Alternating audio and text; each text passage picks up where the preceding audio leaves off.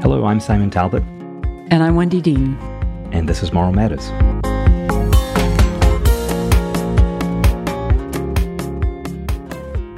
So today's episode was an amazing conversation. And I, I, I, was able to talk to Dr. Donald Berwick, who is currently the senior fellow at the Institute for Healthcare Improvement, which he founded in 1989 and led for 19 years as president and CEO. In 2010, Dr. Berwick was also the administrator of the Centers for Medicare and Medicaid Services and currently is a clinical professor of pediatrics and healthcare policy at Harvard Medical School. And to add to that list, uh, he's also an honorary Knight of the British Empire uh, since 2005. And really, um, um, we could go on and on about what he's done in his career. It is really an amazing testament to a brilliant thinker. And um, Simon, you have a great story about how how we first met him and got got introduced to him. Yeah, um, I was uh, at the time probably a year ago um, flying somewhere. I don't even remember where I was flying, and I was in the airport and uh, grabbing a bite to eat before my flight, and my phone went from a number I didn't know. Um, I answered it, and uh, he said, "Oh, hi, this is uh, this is Don Berwick. Um, are you free?" And of course, my plane was about to leave, and I had to say no. But at the time, I was sort of not quite sure it was the Don Berwick that I actually was expecting it to be. Um, because why so would he just randomly be calling? Why you? would he call me? so I said to him, "I'll call you as soon as my flight lands." And um, and of course, uh, it was uh, Sir Doctor Donald Berwick, and we had a, a fabulous conversation. Having um, it, the background being that he had read our original article on moral injury and wanted to um, explore our thoughts on this, and uh, this was the uh, very intentional connection from him, but a very random phone call to me. And and since then, we've had other conversations with him, and it is just clear that the way he thinks about the problem of healthcare and how everyone in the system is struggling is really important for us all to understand. Yeah, very much. And you know, uh, I think one of the key things um, about Dr. Berwick is is not only is he just a, a, visionary in healthcare improvement, but he has thought about this stuff deeply. He has thought about it from the point of view of a clinician, the point of view of an administrator, uh, the point of view of a, a, human being as a, as a patient in the system. And he really, um, he, he gets it. Right. And I'm really sorry that you were on call this week and weren't able to join us for the interview. Me too. But he promised to come back. So um, we'll make sure it's when you're available next time. That sounds great. So let's get to the conversation.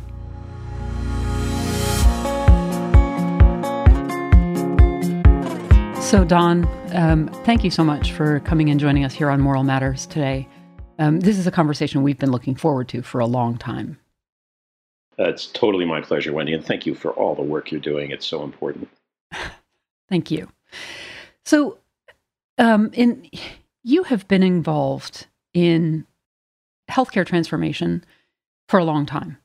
Um, you started driving better healthcare in 1989 when you founded um, the Institute for Healthcare Improvement. And lately, you have taken a courageous stance where you have said that the need for change in healthcare is a moral imperative.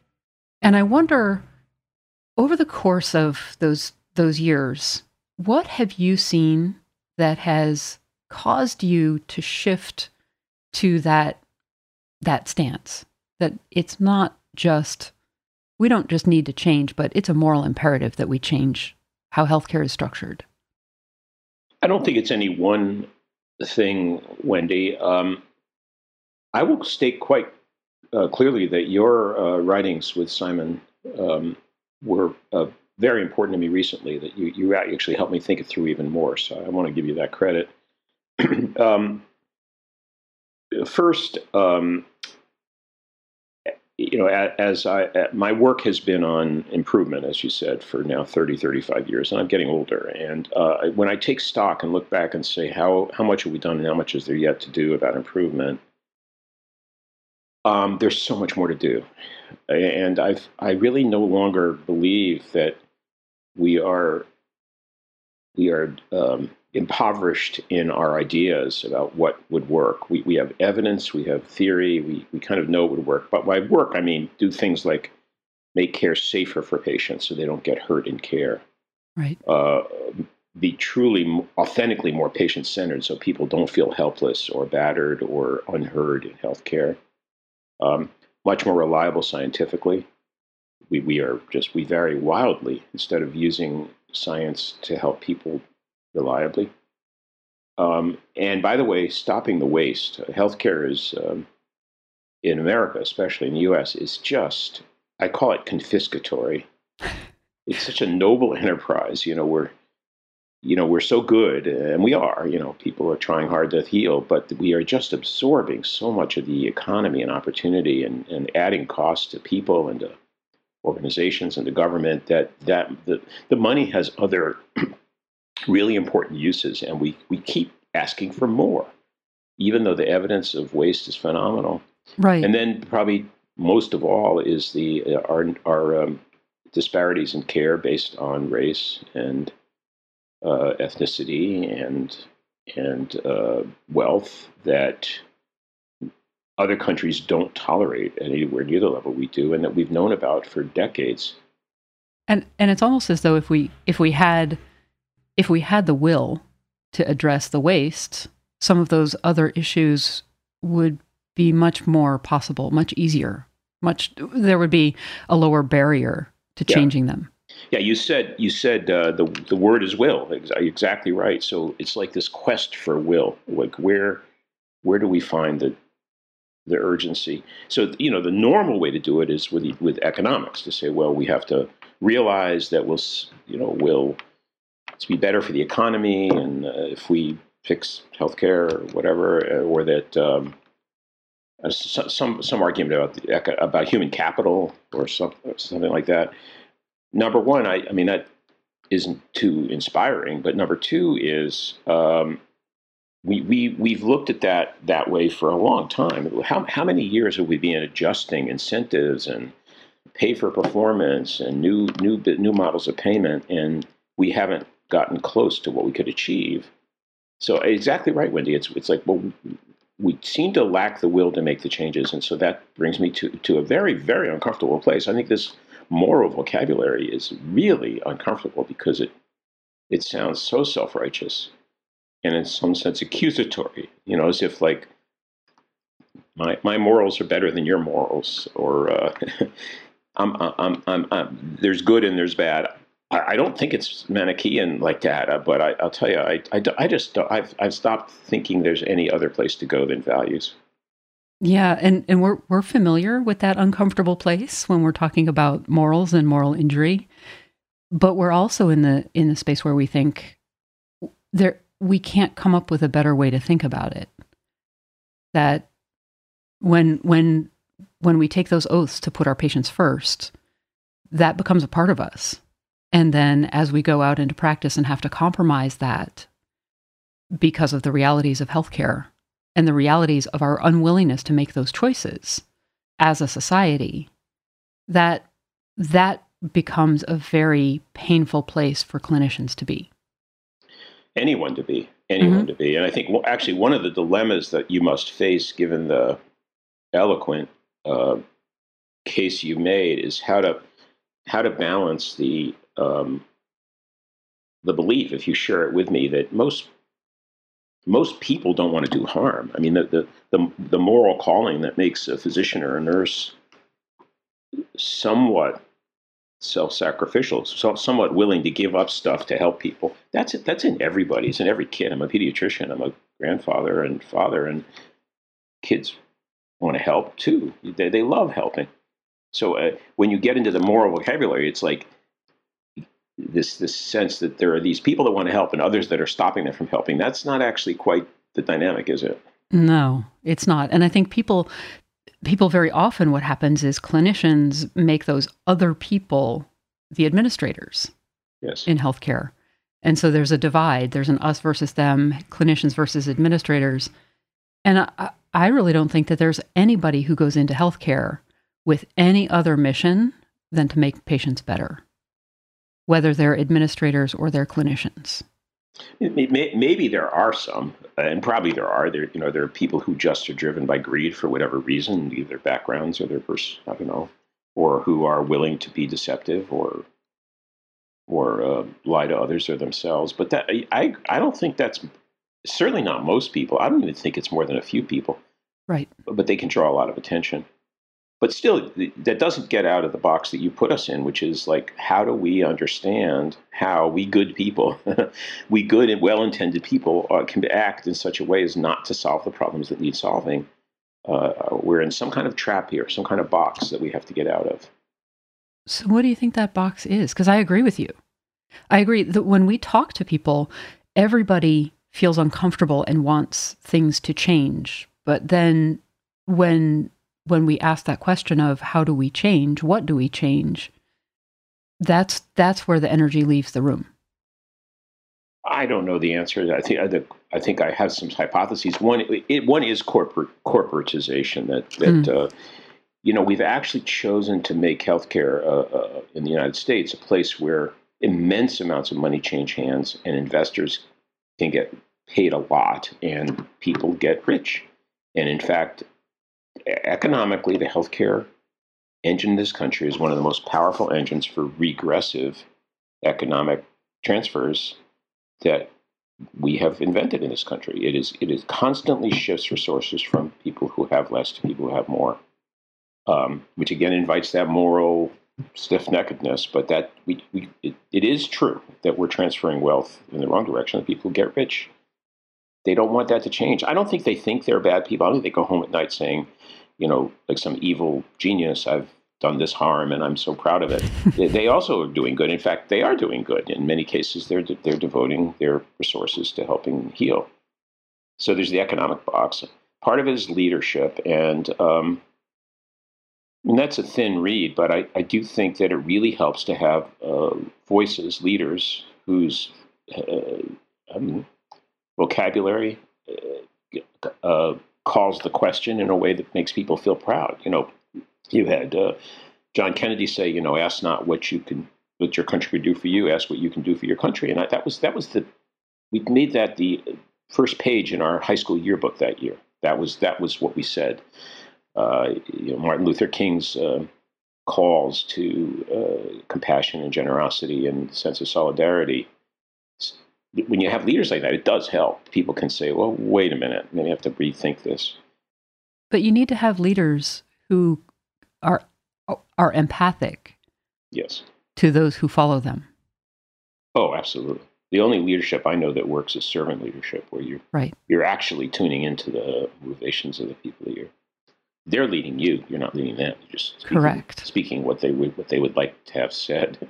Yeah, I mean, a lot of times what we say is, we want leaders to break down barriers, not not explain why they're there. And in order to know what barriers to break down, you have to be listening to the people that you're leading. Yeah.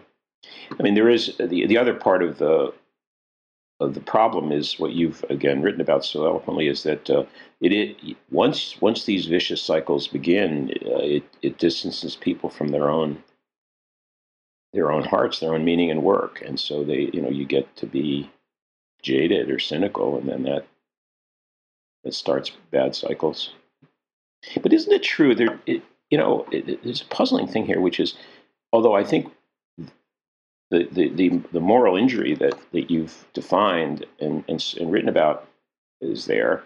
When you actually, is it true that when you actually go into the healthcare workplace and you and you visit a hospital ward or a you know a group of clinicians, there is this, there's really something quite inspiring about what's going on a lot of the time. In this this COVID world, I mean, people are discouraged and they're upset and they're confused. But boy, I'll tell you, the sense of mission, it's mission that you can feel in conversations with the healthcare workforce generally is very, very impressive.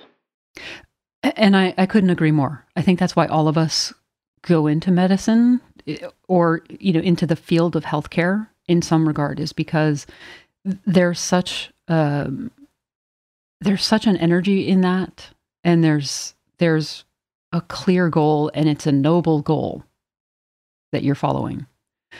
Um, but I think also that's part of the reason why it's so hard to make the economic argument about it. Because when you're talking about someone's health, it's really hard for people to say, no, here's the limit of, of what I think my health or my loved one's health is worth. So if it takes more, let's find more, not let's figure out how to cut back or how to trim waste because maybe that waste isn't waste to my loved one. Agreed.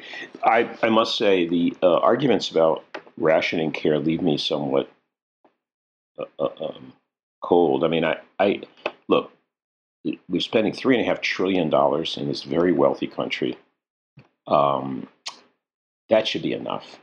It, I mean, if we just think, keep asking, how can we spend that money to help those people period you know where they get everything they want and need we should be able to do that with the, anyone that would contend that at our current level of expenditure or frankly 70% of our current level expenditure. We couldn't meet all the needs that people really have for improving their well-being through uh, healthcare. I i i, I disagree with that on factual basis. I you just just walk into a hospital today or watch the flow of care and notice how much unneeded, unwanted, unnecessary, even harmful stuff goes on. And if we stop that, I could not agree more. we could have it all. I could not agree more. And one of the things that that I really feel like we all need to get back to is to talking about our values. What are our patients' values? What are our clinicians' values? And how do we match those up? right and and when we're talking about that mismatch between the clinicians and the administrators I, I think i think they're both doing their level best to do the best job at what they were trained to do for the administrators they were trained to watch the bottom line, to make sure the revenue streams were right, to make sure finances looked okay. For the clinicians, it's to get the best patient outcomes. And the challenge is that those two goals are sometimes either divergent or conflicting. Or we haven't defined the problem correctly. You know, I, there's a quote from uh, Dwight Eisenhower, I think, who said, you know, every time I meet a problem I can't solve, I make the problem bigger. Mm. As I try to make the problem bigger. He, well, he wants to widen the boundaries because well, once you begin to work more broadly, solutions appear that otherwise aren't there. So, so look, I mean, here's a way to think about it. The first of all, all the clinicians and the administrators, to use your your framing, they're both working in a pathological setup. You know, the whole setup of payment and the way funds flow and the use the, the requirements set up. It, it, it's it's really quite broken, uh, and they both will tell you. The doctor will talk about paperwork that drives him crazy, and the administrator will talk about paperwork that drives her crazy. You know, they, they, right. everyone knows they're swimming in this chaos in in a, in a poorly designed environment. But but uh, you know they're both like you said they're both doing the job. The doctor nurse is trying to say here's a person who's suffering. I want to relieve the suffering. That's my job. What the administrator is really feeling is I want to create an environment, an organization that will allow you to relieve their suffering in perpetuity. It's sustainable. Right. And and and you know, without the clinicians, the administrator has nothing to offer. Without the administrator, the clinicians don't have the uh, the context to to work in. So they're both kind of right. The problem is it's it's so too easily framed as as as this uh, combat or or difference of goals. They're they're complementary goals, but now you have to widen the you have to widen the conversation. Say, why, why, why would we, good people, be trapped in this dialogue? Don't we? Isn't there enough around that we actually could solve it? Yes, but we have to think bigger. We have to think. Uh, uh, Rosabeth Moss Kanter from Harvard Business School says you, you, don't have to think out of the box. You have to think out of the building. Right. and that, and we've been unable to do that. I also, I mean, look, we're naive to say there isn't a, a political side to this too. it means you, you need to have in, in a democracy elected leaders that want to solve the problem that, that say you know mm-hmm. uh, we, we, we need to we need to re- help reorganize policy, regulation, payment to make it possible for these people to do what they want to do. Right. Right. Yeah, I mean, I, I'm all for um, making the problem bigger and erasing all of our expectations that fall under the umbrellas that we see now, because I think that's that's really, um, if nothing else, it's a good exercise in seeing what the problems really are. Um. So, when we talk about those, if we make the pig, the problem bigger, right, and we're and so that means that that we're opening up the the sector in which we're uh, the sectors in which we're talking or thinking does that change the stakeholders that you think are part of this conversation? And and where do you think each of those stakeholders fall well to, to, i always to me it's it's it's uh, like it's a layered it's it's a nested problem so first, just just say within within the walls of a hospital, just within those walls, that the clinicians and the administrators want to solve problems together instead of against each other. Uh, I think just within that boundary, you can you can do it by looking for waste. I think there's there could be a contract, a compact between the clinicians and the administrators to say what let's find the stuff that isn't helping anybody at all and together stop it. Uh, and I think you can do a, a, ton of that. So you don't have to think too big about it. But you know, I've been writing recently about a much much edgier uh, view that uh, again makes makes me feel uncomfortable. It has to do with um, beginning to work on what makes us sick in the first place. Yeah, and that's where we've been made so little progress. The social determinants of, of health are so powerful. They're mega powerful but we don't. We just leave them there. You know, hunger, homelessness, uh, violence in communities, uh, recreational deficits, uh, problems of uh, of uh, uh, structural racism, and and, and now climate change. we, we keep it. I mean, keep it. My friend says, admiring the problem instead of solving the problem, and we got to get about solving. That is a matter. That's two things to me. That is new players you know, uh, the, the, the thing on my mind right now that is sounds like it's from the moon is criminal justice. Uh, oh, it's not from the moon. well, two, 2.3 million people in this country are in, are in prisons or jails. Uh, yeah. 10 million cycle through prisons every year. They're overwhelmingly people of color, uh, overwhelmingly people who are poor. Uh, 70% have mental illness or substance abuse. They're, they they have illnesses. And we have I mean, the, the real aficionados don't call it a criminal justice system at all. They wouldn't use the word justice. It's a, just a criminal system. It's and the criminal punishment system. Criminal punishment what, system. Yeah. And uh, and it's so. If I told you there were 2.3 million people in this country who are afflicted by a condition that robs them of spirit, increases their risks of chronic illness, fails to treat their mental illnesses, if I told you there was something going on affecting 2.3 million people, uh, you'd probably say we should do something about it but we really haven't. There's no there's no real cogent plan in this country. We only get worse. We don't have proper alternatives to incarceration. We don't have standards for health care and incarcerated for incarcerated people. We don't have we don't have effective mechanisms to help people reentry into community. Now, whose problem is that? Is that the mayor's problem? Is it the governor's problem? The president's problem? Is it the police's problem? Is the sheriff's problem? Or is it also healthcare's problem? And I I think yes. it's art. It's uh, yeah. I mean, if we we we we we take a pass, we say, oh no no, that's not that 2.3 million, not that cause of illness. We're not going to work on that. That's what we're doing. Right. We're doing it with hunger. 40 million people in this country with food insecurity. We're doing it with homelessness. We're doing it with climate change. We're doing it with immigration policy.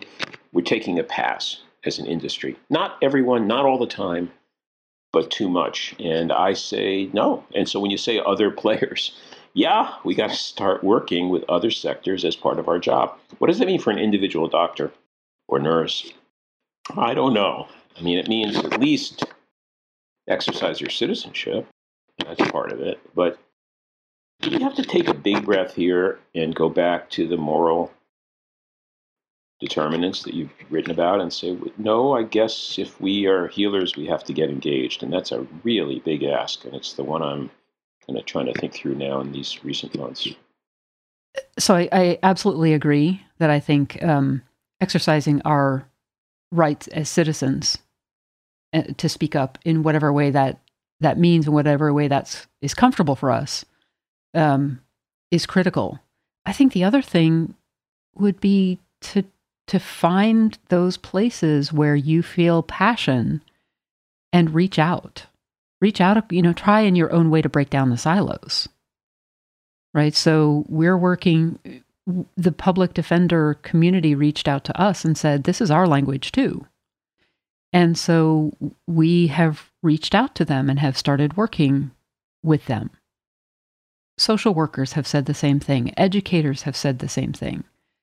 And so there are so there are so many opportunities for us to be able to reach across those silos and start thinking about how education could be better, how criminal justice could be better, and how that in turn could feed back into better healthcare, better communities. I love that framing, Wendy. I think if you're feeling uh, helpless, take action, and you will find in any domain you care about, if it's criminal justice or education or climate or elder care, in any in any environment in your in your community, you're going to find people of like mind. You you know, we say in IHI, never worry alone. You know, you're, you're much better together than separately. So I totally go along with that. That's in your civic life. You're, you're when you're not seeing a patient one to one, and I think we need to do that. I'm seeing in the youth, for example, I'm working with the American Medical Students Association quite a bit. They're there. I mean, they're really thinking about mm-hmm. they are engagement from the professional podium, but in the in this sector. And I'm glad that people are are reaching out to you. Um, I guess to dial back a second, though, you, you know, what in micro behaviors, like when you're in your office or in your making your rounds or seeing this patient, you know, what what does this have to do with our who we are and what we spend our energies doing in those in those local environments? That's a question I'd love to get more precise answers for and really good ideas for people. Uh, I agree. One is just inquire about interdependencies, you know, uh, which I think in the COVID era people are learning more about. But it's like I always used to say to medical students, uh, tomorrow morning, uh, find a nurse and say to the nurse, is there anything I could have done last week to make your work easier? Just try it. I don't know if anyone ever right. did that, but this kind of sense of being together, that's healing, I think. Absolutely.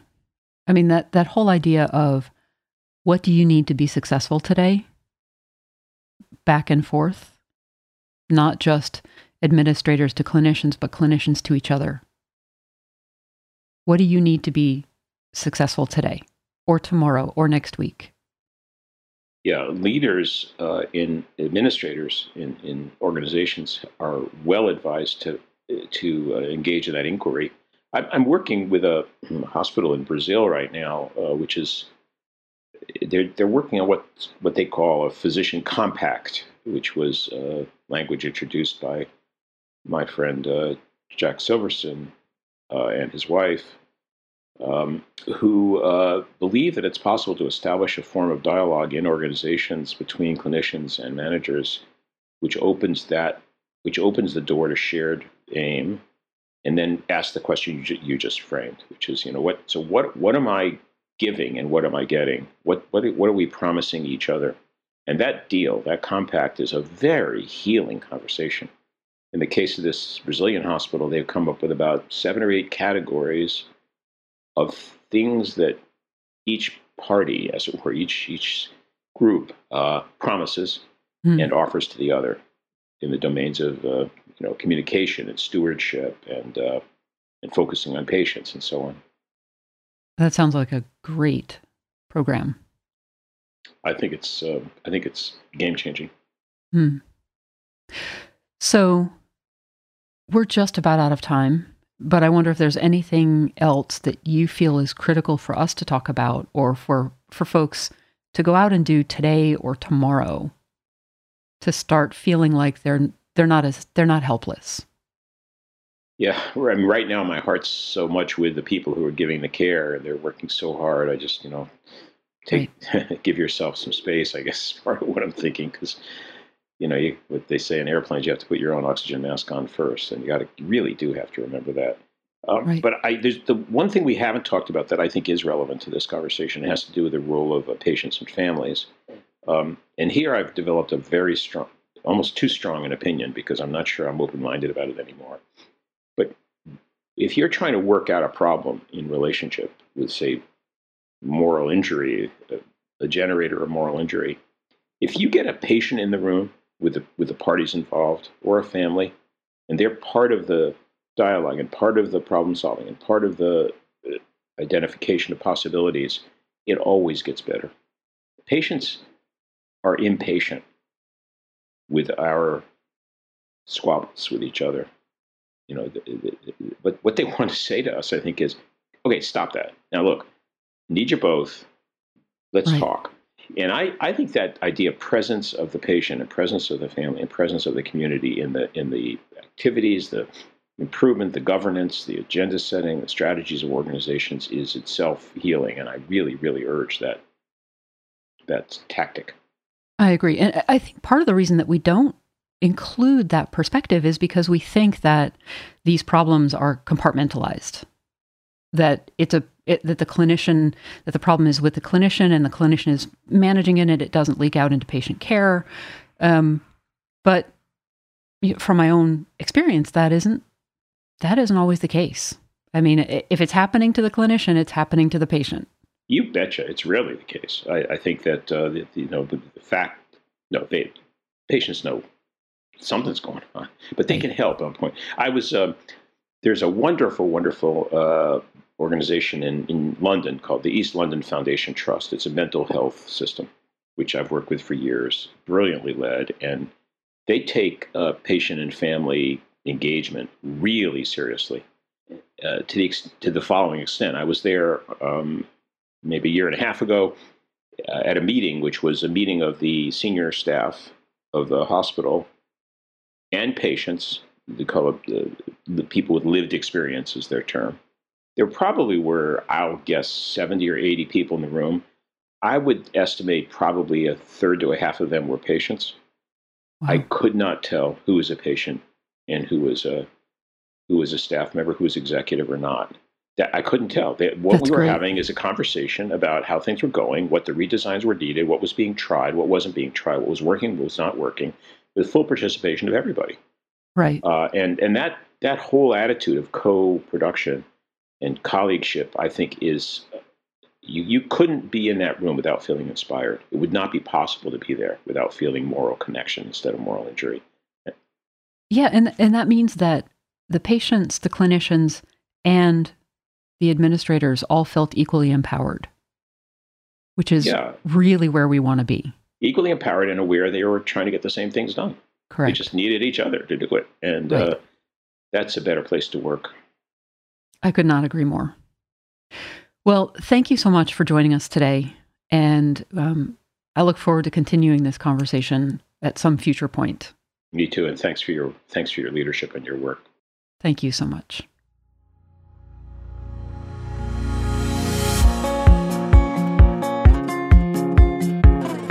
Thank you very much for doing that interview, Wendy. Um, there are some key points that I think are worth just underlining at this stage.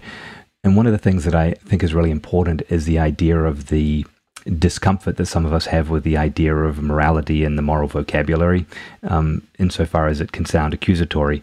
But as Dr. Berwick says, the key thing about morality is that it explains the need for values and how values are a key part of both the problem here and the solutions. And and what he talked about as the solutions are some really overarching but um, globally important and applicable concepts, which are let's figure out the stuff that isn't helping anybody and let's let's stop that waste. Let's agree to all come together to stop the waste and then shift that investment to addressing the social determinants of health which some are calling now the moral determinants of health. Let's expect our leaders and ask our leaders to be servant leaders who are concerned with how we are successful. So asking us, What do you need to be successful today? And then getting it for us. And then finally, it's critical that we bring patients and family into these discussions, but also empower them to feel as equals, to make medicine what we all want it to be. Exactly. And one of the reasons that we even started this podcast was to develop this kind of community. And as Dr. Berwick says, never worry alone. Or as um, some people say, a problem shared is a problem halved. We hope that this podcast will allow us to be more of a community in working towards these goals. So, on the next episode, we'll be talking to a clinician who was on the front lines of care. Dr. Jane Kim is an emergency room physician who worked in Brooklyn during the COVID surge in March. And she brings a wealth of, of experience, both from a healthcare perspective, a clinician perspective, and also what it was like personally for her to work through that and watch her colleagues and friends become ill. Yeah, this is a, a very powerful interview from somebody on the, the front lines. And I think you'll find it fascinating and um, an important uh, interview to listen to.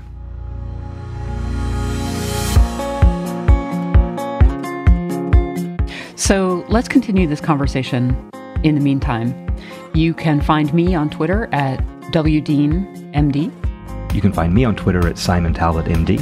You can find us on Facebook, Moral Injury of Healthcare, or on Instagram, Moral Injury. And you can also email us directly on info at moralinjury.healthcare. Or you can send us a voice memo. Great. So we look forward to hearing from you. Please join us next time for our conversation with Dr. Jane Kim.